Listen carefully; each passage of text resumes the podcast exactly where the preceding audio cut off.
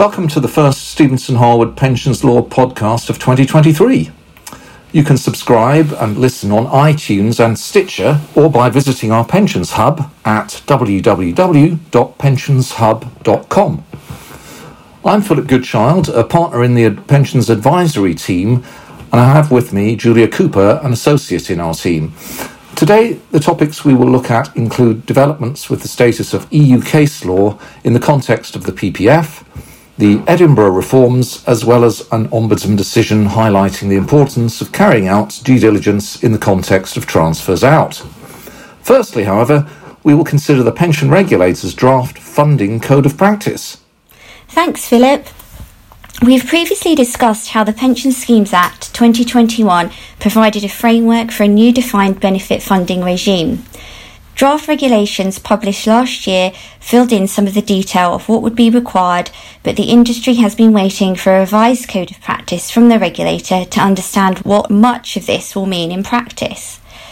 The regulator has now provided a draft of this new code on which they are consulting. The consultation period will close on the 24th of March 2023. The intention is that the draft code will come into force from October 2023. Under the new regime, trustees will be required to produce a funding and investment strategy which sets out how they will meet their long term funding target. The draft code discusses the types of investments and level of risk available to trustees under this new approach. The code also sets out the maturity level of the scheme by which the long term funding target will need to be met. Trustees should start considering the impact the new approach will have on the funding of their schemes and, in particular, their investment portfolio. Equally, employers will need to understand what impact the long term funding and investment strategy will have on the funding position and requirements of the scheme, as well as the length of their recovery plans. More information on the draft code can be found in our briefing on the topic on our Pensions Hub. Thanks, Julia. Our next topic considers the future status of certain EU case law which impacts PPF compensation levels. The House of Commons Public Bill Committee has rejected an amendment to the retained EU law revocation and reform bill that would have otherwise retained certain EU judgments relating to the calculation of PPF benefits in English law.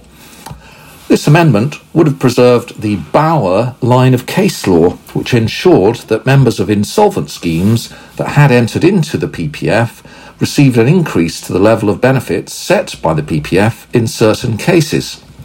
The PPF provides compensation at two different levels. Pensioners over normal retirement age receive 100% of their benefits, whereas deferred members and pensioners under normal retirement age receive 90% of their benefits subject to a compensation cap. It is the second category of compensation level to which this line of case law applies. In 2019, the Bauer decision stated that the PPF must ensure members do not fall below the poverty line when the employer becomes insolvent.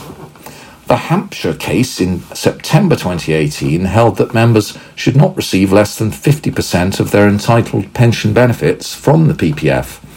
And finally, the Hughes case in 2021 held that members should not receive less than 50% of guaranteed benefits and that the compensation cap on deferred members should not apply. The Minister of State for Business, Energy and Industrial Strategy has confirmed that the DWP does not intend to implement the Bauer judgment, citing it as a clear example of where an EU judgment conflicts with the UK government's policies on UK private pensions protection schemes. Thanks, Philip. In December, the regulator and the FCA published an update to their joint regulatory strategy, highlighting the importance of collaboration between regulators to enhance and protect savers' outcomes. The strategy noted eight joint work streams, including value for money, stewardship, pension scams, defined benefit transfers, and dashboards.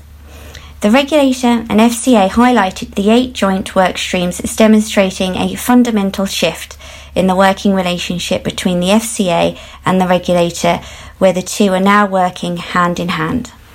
Thanks. The regulator has recently published a blog in which it encourages trustees to improve their investment decision skills and consider whether their governance structures are fit for the future investment environment. The regulator addresses better governance and the need for trustees to consider better member outcomes by either transferring members' benefits to another scheme, such as by consolidating with larger scale providers, or by making any improvements necessary to their own scheme to ensure it offers value. Thanks, Philip. A wide ranging set of reforms of the financial services sector, referred to as the Edinburgh Reforms, were announced by the Chancellor of the Exchequer on the 9th of December 2022. A number of these impact pension schemes. The DWP, alongside the FCA and the regulator, will consult on a new value for money framework for defined contribution schemes. This will set required metrics and standards for all schemes in areas such as investment performance, costs and charges, and quality of service. The DWP will also draft regulations that will remove certain performance fees from the charges cap that applies in default funds in DC schemes used for auto enrolment. This is intended to enhance investment in liquid assets. The government will consult on new guidance for the local government pension scheme on asset pooling. Finally, HM Treasury and HMRC published a joint consultation on proposals for reforming the VAT treatment of fund management services. This proposes to provide legal clarity by codifying the existing position under UK VAT law and retained EU law. This would include establishing defined criteria to determine which funds are entitled to the special investment funds exemption. Thanks, Julia. For our last topic, we will consider a pensions ombudsman case regarding transfers out. Mrs. G complained that the teacher's pension did not conduct sufficient due diligence checks when transferring her pension benefits to the London Quantum Pension Scheme, where it was invested in high risk, unregulated assets unsuited to pension fund investment. In January 2015, Mrs. G received advice from Investico, an unregulated firm not authorised to give investment advice. They introduced her to the receiving scheme. Gerard Associates Limited then subsequently provided her with advice in respect of transfer. Mrs. G received a transfer analysis report from Gerard, which highlighted the advantages of the, proce- of, of the proceeding with the transfer and also was accompanied by a pro forma letter to Mrs. G to sign agreeing that she was not taking any form of pensions liberation. Mrs. G completed the forms and the transfer from the teacher's pension was completed on the 18th of February 2015. In April 2015, Friends Life wrote to Mrs. G flagging concerns about the receiving scheme and confirming it was unable to proceed with the transfer of the two pensions she had with Friends Life to the receiving scheme. Mrs. G complained to the Pensions Ombudsman regarding the transfer from the teacher's pension to the London Quantum Pension Scheme, arguing that had the teacher's pension flagged up similar concerns regarding the receiving scheme, she would not have transferred her pension. Teacher's pension placed heavy reliance on the fact that Mrs. G had validly exercised her statutory right to transfer, and therefore they wanted to proceed with the transfer within the time frames. The Pensions Ombudsman found that Mrs. G did not, in fact, complete her application form to consider within the three month statutory transfer deadline. The teacher's pension was therefore under no obligation to proceed with the transfer. In addition, even if teacher's pension did believe it was under a statutory obligation to effect the transfer, it still had to carry out sufficient due diligence. Further, the only contact made by teacher's pension to Mrs. G directly was in respect of a previous CETV, cash equivalent transfer value request the member had made but decided not to go ahead with. That letter had contained no warning about the risk of scams or fraud.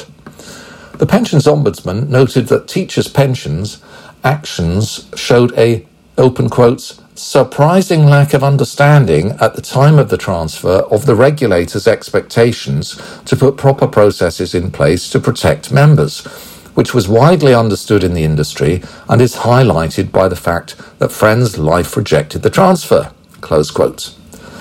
Teachers' Pension prioritised processing the transfer quickly. The Pensions Ombudsman found Teachers' Pension had sufficient time to carry out the due diligence and therefore its failures amounted to serious maladministration.